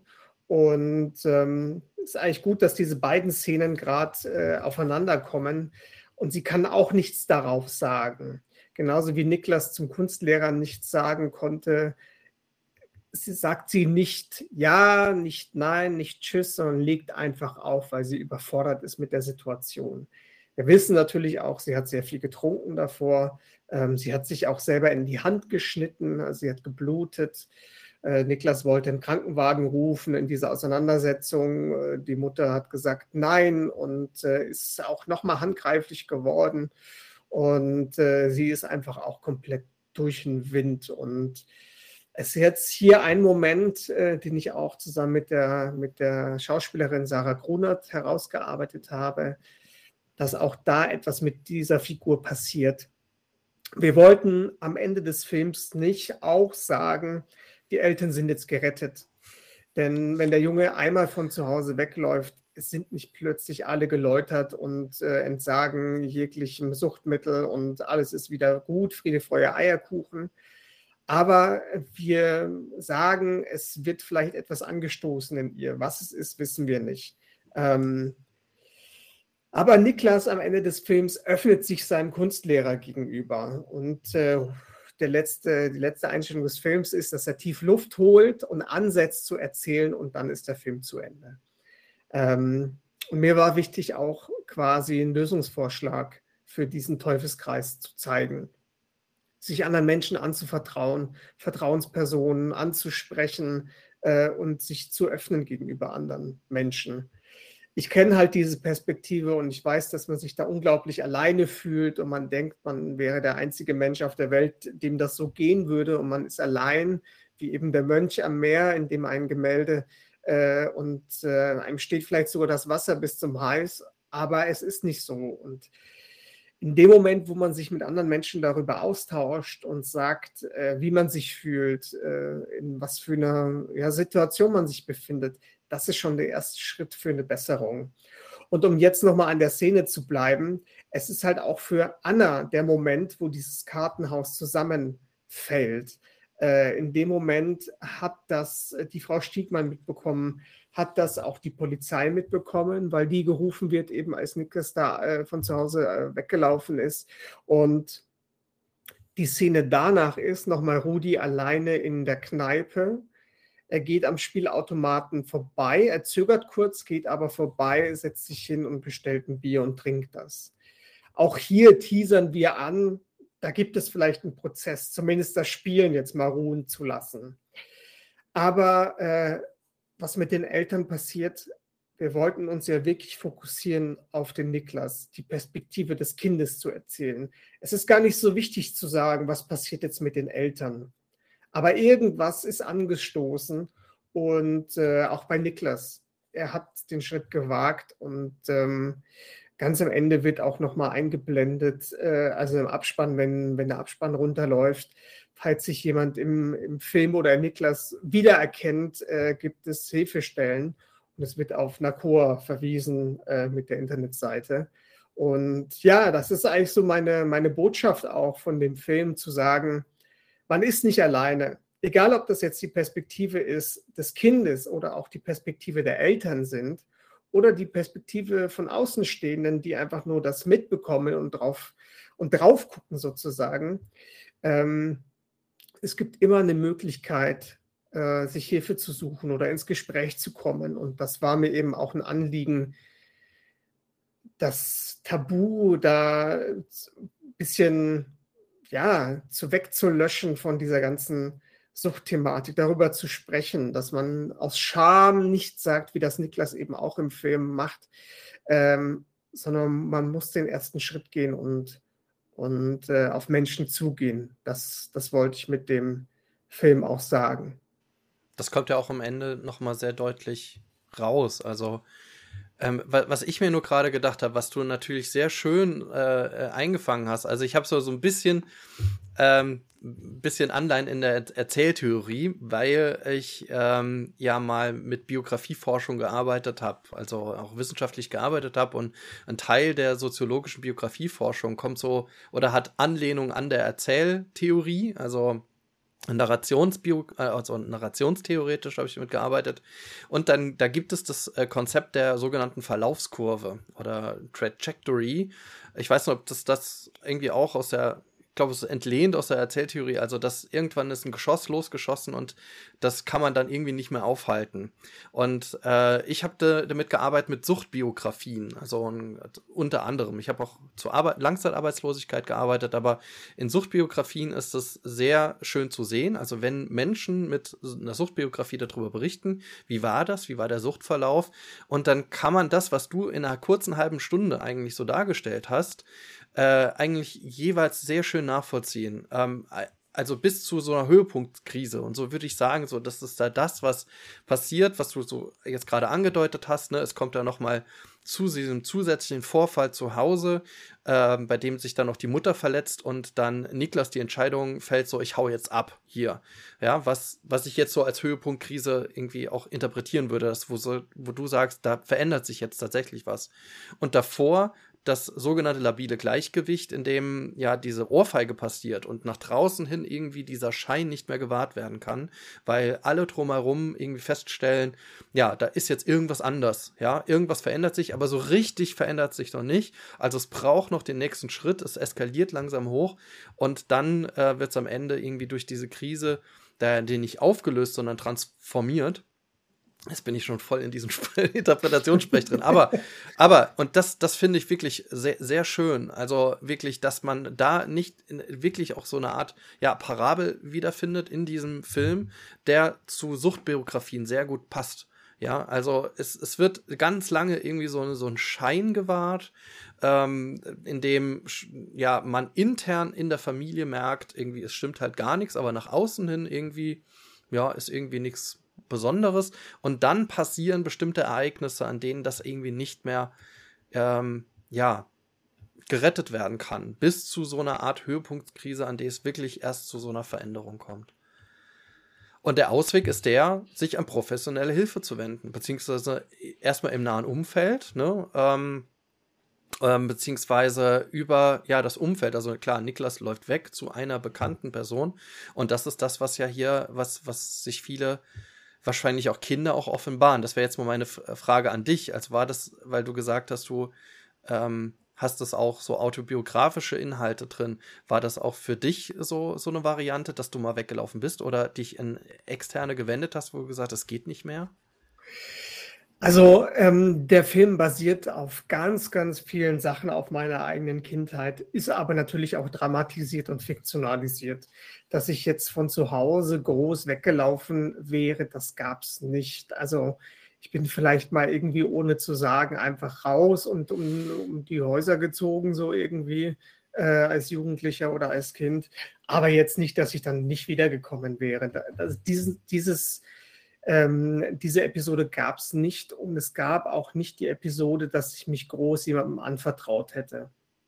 Ich muss dazu sagen, dass ich äh, zwei ältere Brüder äh, gehabt mhm. habe, mit denen äh, ich sehr viel Halt hatte, wir uns auch gegenseitig viel Halt gegeben haben und wir das natürlich untereinander besprechen konnten. Aber auf der anderen Seite auch meine Freunde wussten das. Also äh, auch Freunde, die oft zu, bei mir zu Hause waren und manchmal ähm, ja, hat es halt dann gekracht oder oft hat es gekracht und äh, jeder hat es mitbekommen. Und äh, manchmal haben wir uns dann auch verzogen und als wir dann älter waren, sind wir dann auch weggefahren oder öfter mal woanders gewesen. Das war jetzt aber auch nicht an der Tagesordnung, sondern ähm, ja, das ist, ist immer im Fluss irgendwie gewesen. Und diese professionelle Hilfe sozusagen anzunehmen oder auch angesprochen zu werden, sage ich mal, das habe ich nicht gehabt als mhm. Kind. Ich meine, das ist natürlich jetzt auch schon äh, 20 Jahre her. Ähm, dass, dass ich ein Kind war, da, da hat sich bestimmt sehr, sehr viel getan, auch in der Suchtprävention, auch in Hilfsprogrammen und sowas. Aber ich als Kind hatte das nicht, dass ich äh, mich irgendwo aufgefangen gefühlt hätte gegenüber einer erwachsenen Vertrauensperson oder irgendeinem Fachpersonal. Das, das hatte ich nicht. Aber das war irgendwie auch mein Ansatz zu sagen, es geht auch anders und das dann so im Film zu zeigen. Mhm. Genau. Ja. Ja, ich glaube, weil, weil das hat, hast du wirklich, oder habt, habt ihr als, als, als Team natürlich auch sehr schön eingefangen. Ähm, dieses, ähm, wann ist dieser Schritt, dass ich mich jetzt nach außen offenbaren kann, ähm, wann ist es soweit und wann tue ich das und ähm, dieser Zwiespalt, der dazwischen steht. Und ähm, das ist natürlich für viele, und das sagt Nakor ja auch, für, für die meisten Kinder ähm, einfach ja so zu einer gewissen Normalität, das will ich gar nicht jetzt moralisieren oder so, aber zu so einer Normalität geworden ist, dass ähm, Alkohol oder Suchtmittel konsumiert werden in der Familie generell oder irgendwelche psychoaktiven Substanzen in der Familie konsumiert werden. Und äh, dass dadurch natürlich das Familienleben ähm, beeinflusst wird durch, aber Kinder das gar nicht erstmal traumatisieren, aber dann doch natürlich still leiden. Und das ist es ja auch mhm. das, was hier ähm, nochmal deutlich gemacht wird. Und die Frage natürlich an die Kinder irgendwie gerichtet wird, ne, das sind die Autoritätspersonen, die, die, die zentralen Personen in dem Leben, wann äh, ist es denn soweit, dass ich zu anderen, zu Fremden gehe, ja, und denen sage, das stimmt nicht mehr, ja, und ich muss mich jetzt hier irgendwie offenbaren, damit ihr mir helft, weil die Eltern können das nicht mehr. Ich, das ist ja schlimm. Ja.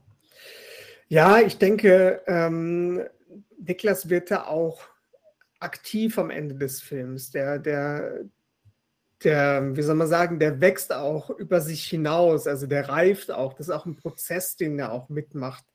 Und es muss natürlich äh, ab einem gewissen Punkt auch ganz, ganz schlimm werden, damit man aus diesem Alltag auch ausbricht. Mhm. Ähm, die Frage ist natürlich, äh, für jede Person ist die unterschiedlich. Wie schlimm muss es denn werden, bis man sagt, es geht nicht mehr so? Ne? Also da ist diese, diese Toleranz des, des schlimmen ähm, Events, sage ich mal, kann doch viel schlimmer sein, als es im Film ist, oder es kann auch weniger schlimm sein, dass man sagt, jetzt ist genug. Ne? Mhm. Ähm, aber ja. ja, also ich glaube, ähm, es ist wichtig, diesen Ausblick auch zu geben. Und da schließe ich auch nochmal den Kreis zum Anfang, was ich gesagt habe. Ich wollte nicht nur einen niederringenden äh, Kurzfilm, eine Geschichte hier erzählen, wo man rausgeht am Ende und sagt, alle Hoffnung ist verloren, sondern ich wollte am Ende die Hoffnung auch wieder, wieder hervorholen. Ja und sagen, es gibt da eine bessere Zukunft draußen. Die Familie, die heißen mit Nachnamen auch Hoffmann. Mhm. Also das sind sogenannte sprechende Namen, weil ich, weil ich diese Hoffnung auch in dem Namen drin verankert habe. Und auch, dass jede der drei Figuren, also Rudi, Anna und Niklas, dass die alle auch hoffen äh, und sich einer besseren Zukunft auch zuwenden möchten. Ja, ja.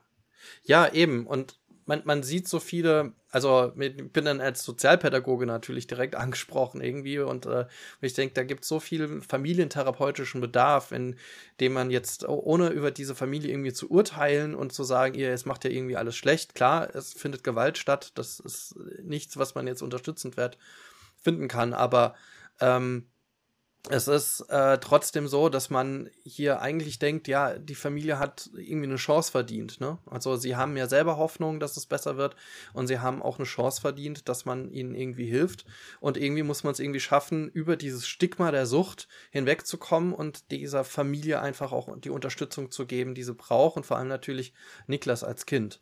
Und äh, ich, da, darauf macht ja auch der Film nochmal, meines Erachtens auch nochmal so stark aufmerksam, dass genau diese Hilfe ist so nicht existiert, sondern dass es ganz schwer ist, diese Hilfe zu dieser Familie zu bringen, weil sie entweder ja, ja institutionalisiert ist und äh, in, in ganz anderen Schemata denkt und irgendwie gar nicht klar hinkommt, ähm, dass es natürlich äh, Formalismen gibt äh, bei, bei staatlichen Institutionen, wie, wie jetzt äh, Jugendämtern, ähm, die ja auch irgendwie reagieren müssen. Aber das kann man ja auch immer wieder sagen. Selbst wenn das Jugendamt irgendwann mal involviert ist, heißt das jetzt nicht, dass die Familie zerstört wird und dass da jetzt die Kinder aus der Familie kommen etc., sondern im, im besten Falle, und ich denke, das ist der Großteil der Fälle, wird da wirklich Familien geholfen.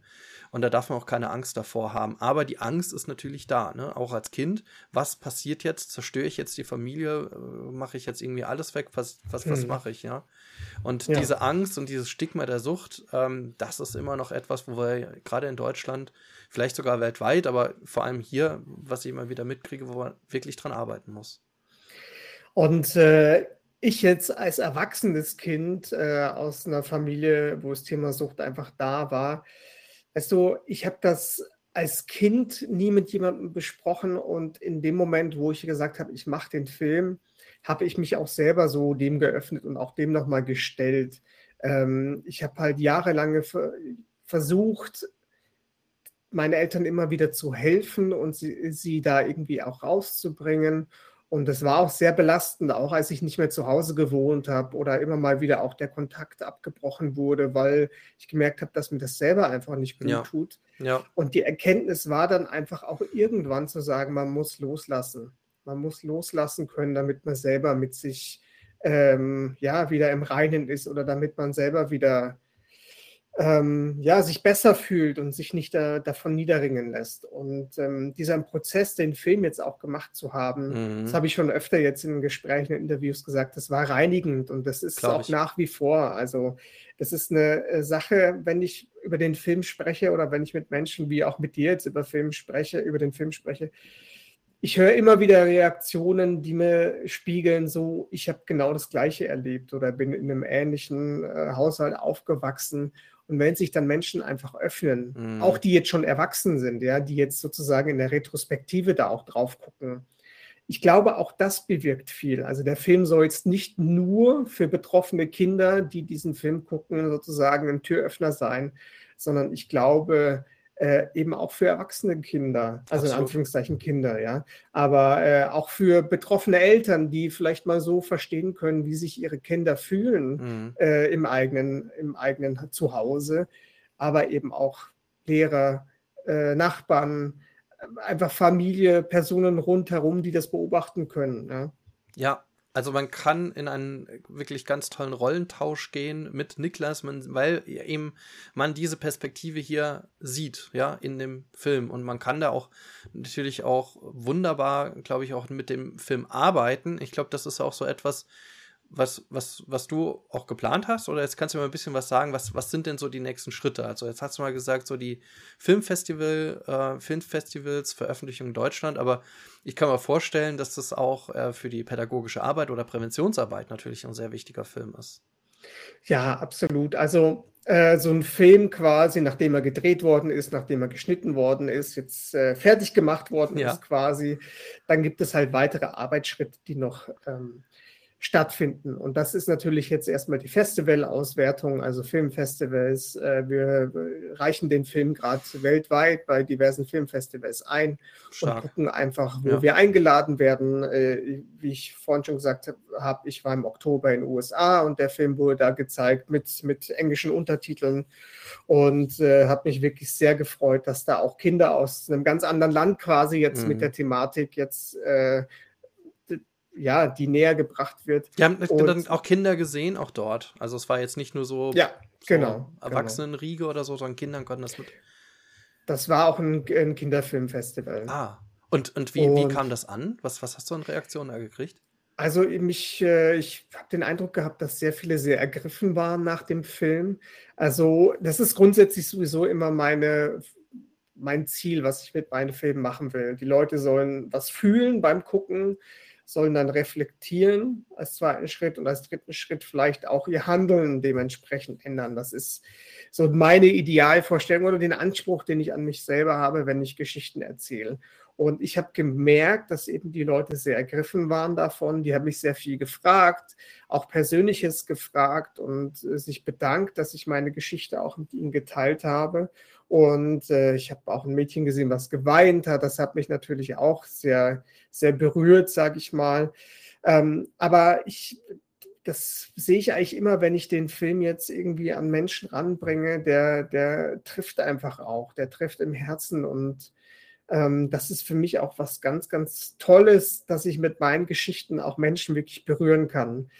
Und das ist so ein, ich sag mal, aus der Perspektive eines Geschichtenerzählers oder eines Regisseurs, wenn ich Menschen wirklich mit meinen Geschichten berühren kann, dann trifft mich das selber wahnsinnig sehr im Herzen. Ähm, und das ist einfach so Mission erfüllt. Und äh, da holt man auch die Ernte ein, das, was man gesät hat. Und das ist unglaublich schön, auch in diesen Kontakt mit dem Publikum zu gehen.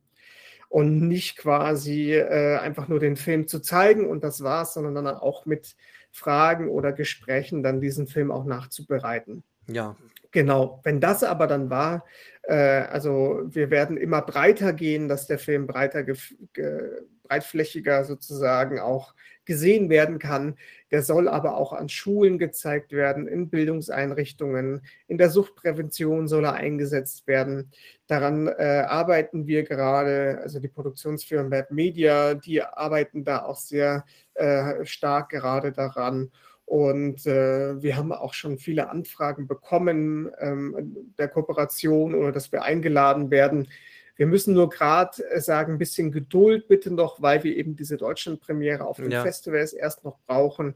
Und dann äh, ist dem auf jeden Fall nichts entgegenzusetzen. Und ich habe das auch in der Vergangenheit mit Filmen von mir gemacht, dass ich an Schulen gegangen bin und den direkten Kontakt eben mit Schülern, Schülerinnen hatte und dann auch den Film nachbearbeitet habe. Also äh, nachbereiten, wie sagt man? Nachbereiten, genau Ja, ja, ja. nachbereitet habe. Und das war immer eine sehr, sehr tolle Arbeit. Und äh, das kann ich mir bei dem Film auch sehr gut vorstellen. Und das ist auch mein Ziel, dass der Film einfach von ja, möglichst vielen Menschen gesehen wird und äh, ein breites Publikum bekommt in verschiedene Gesellschaftsschichten, äh, aus verschiedenen Nationalitäten natürlich auch, wenn wir jetzt auch international äh, auf Filmfestivals gehen.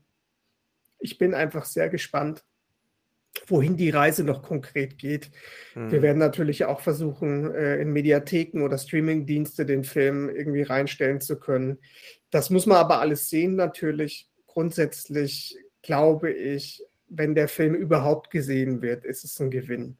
Ganz egal, ob man jetzt irgendwie auf Festivals Preise gewinnt oder sonstiges, sondern es geht darum, dass der Film auch wirklich an der Gesellschaft äh, vielleicht auch was verändern kann.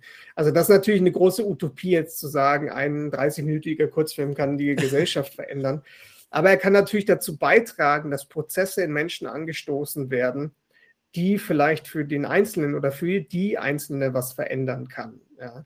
Und äh, das würde mir sehr am Herzen liegen, wenn das auch nur bei einer Person gelingen würde, äh, die den Film sieht, die dann sagt, okay, ähm, ich äh, verändere jetzt was. Ja, also ich finde den unglaublich wertvoll und ich hoffe, dass er sehr stark verbreitet wird, dass man vielleicht auch mal tatsächlich in ja, öffentlich-rechtlichen Mediatheken finden würde und dadurch natürlich auch ein breites Publikum irgendwie findet. Aber natürlich für die Präventionsarbeit, also ich kann ja jetzt schon sagen, also ja, vier, mindestens vier Beratungsstellen, die wahrscheinlich die ganz, ganz wild drauf sind, in die Präventionsarbeit auch einzusetzen. Ich kenne das auch ähm, es, es, gibt auch noch mal andere Filme, also einen anderen Film oder einen kenne ich jetzt direkt, ähm, mhm. ähm, aber so viele sind es nicht. Also und da weiß ich, wenn wenn wenn diese Filme dann eingesetzt worden sind, die sind doch schon ein bisschen älter, ähm, dann ähm, dann äh, gab es da genau diese Diskussion, von der du sprichst, danach. Ne? Und mhm. ich finde, wir brauchen noch viel, viel mehr solcher Einblicke, solcher, solcher wirklich Perspektivwechsel äh, und diese Einblicke ähm, in diese Lebenswelt, um das zu verstehen und auch darzustellen, weil ja, wie ich schon gesagt habe, ne, man muss dieses Stigma überwinden. Und das kann ich eigentlich nur, wenn, äh, wenn ich darüber rede und versuche äh, zu zeigen, dass es hier nicht um irgendwie, irgendwie Sondersituationen gibt oder einen ganz kleinen Prozentsatz irgendwie, sondern dass es leider Alltag ist in vielen Familien, gerade in Deutschland. Ja. Ähm, und ähm, dass hier einfach Hilfe vonnöten ist. Ne? Und die Hilfe kann jetzt nicht sein mit der Brechstange, muss da dazwischen gehen, ähm, sondern äh, es muss viele diffi diffizile Lösungsmöglichkeiten geben und auch altersgerechte Angebote an die Kinder. Ja, also mit, ja. mit einer fünfjährigen Person kann ich nicht so reden wie mit einer zehn oder zwölf oder sonst was irgendwiejährigen Person. Und diese Angebote braucht man einfach in Deutschland. Ich glaube, und da, das macht auch jedes Jahr die Koaktionswache macht darauf aufmerksam und wir hoffen mal, dass da auch die, ja, die Situation sich in Deutschland bessert. Ja, Lars, ganz, ganz herzlichen Dank, ja, dass wir da einen Einblick gekriegt haben, sogar mit äh, den Anmerkungen des Regisseurs, ja. Ich hoffe, wir haben Lust gemacht auf den Film auch, also dann kann man nur noch mal stark empfehlen auf die Festivals. Ja, wenn du da was hast äh, und man da schon weiß, weißt du schon einen Termin irgendwie von irgendwas? Es gibt jetzt aktuell noch keinen äh, neuen Termin, aber ich empfehle wirklich, mir in den sozialen Medien zu folgen, also einfach meinen Namen Lars Mekal oder dem Film äh, auf Instagram Vergessene Kindheit. Mhm. Wenn da die nächste ähm, Vorführung feststeht, da kriegt ihr auf jeden Fall mit, was Sache ist. Und äh, ich bin aber zuversichtlich, dass es dieses Jahr äh, da einiges vorangehen wird und der Film auch seinen Weg gehen wird. Ja, das denke ich auch. Also ganz, ganz herzlichen Dank, Lars, äh, für Danke die tollen auch. Einblicke. Ja, ähm, wenn ihr jetzt noch Fragen habt, Kommentare an Lars etc., also es ist alles in den Shownotes äh, verlinkt, ähm, wie ihr in Kontakt treten könnt, wie ihr den Film finden könnt. Ähm, wenn ihr uns unterstützen mögt als Freiheit ohne Druck, wir haben eine Seite bei Better Place, auch die ist verlinkt, da könnt ihr uns kleine Spenden da lassen. Ganz vielen Dank an alle SpenderInnen, die schon da waren. Ist schon eine kleine Summe zusammengekommen. Äh, hier im Stream haben wir auch immer noch mal so einen kleinen Spendenlink, der ist hier die ganze Zeit immer wieder eingeblendet. Äh, da tut sich noch nicht viel. Das ist eigentlich für irgendwann, wenn wir mal eine große Followerschaft haben und vielleicht kommen da so ein paar kleine Spenden auch hier mal zusammen. Ja, aber äh, dann würden wir uns ja unterstützen. Die einfachste Möglichkeit, uns zu unterstützen als Freiheit ohne Druck, als gemeinnütziges Projekt, ist ja, äh, dass ihr uns ein Abo da lasst, dass ihr uns folgt, wo ihr uns findet auf äh, Twitch, auf Instagram, auf äh, ja, Facebook, da sind wir auch, aber auch nicht mehr so aktiv. Aber ja, ähm, aber schreibt uns, teilt uns und folgt uns und hört unseren Podcast und genau, und gibt uns fünf Sterne, egal wo ihr uns findet. Ja, dann ähm, ist damit auch genug getan. Dir nochmal Dankeschön, Lars. Äh, Dankeschön an alle, die zugeschaut haben und bis zum nächsten Mal. Ciao. Danke auch. Ciao.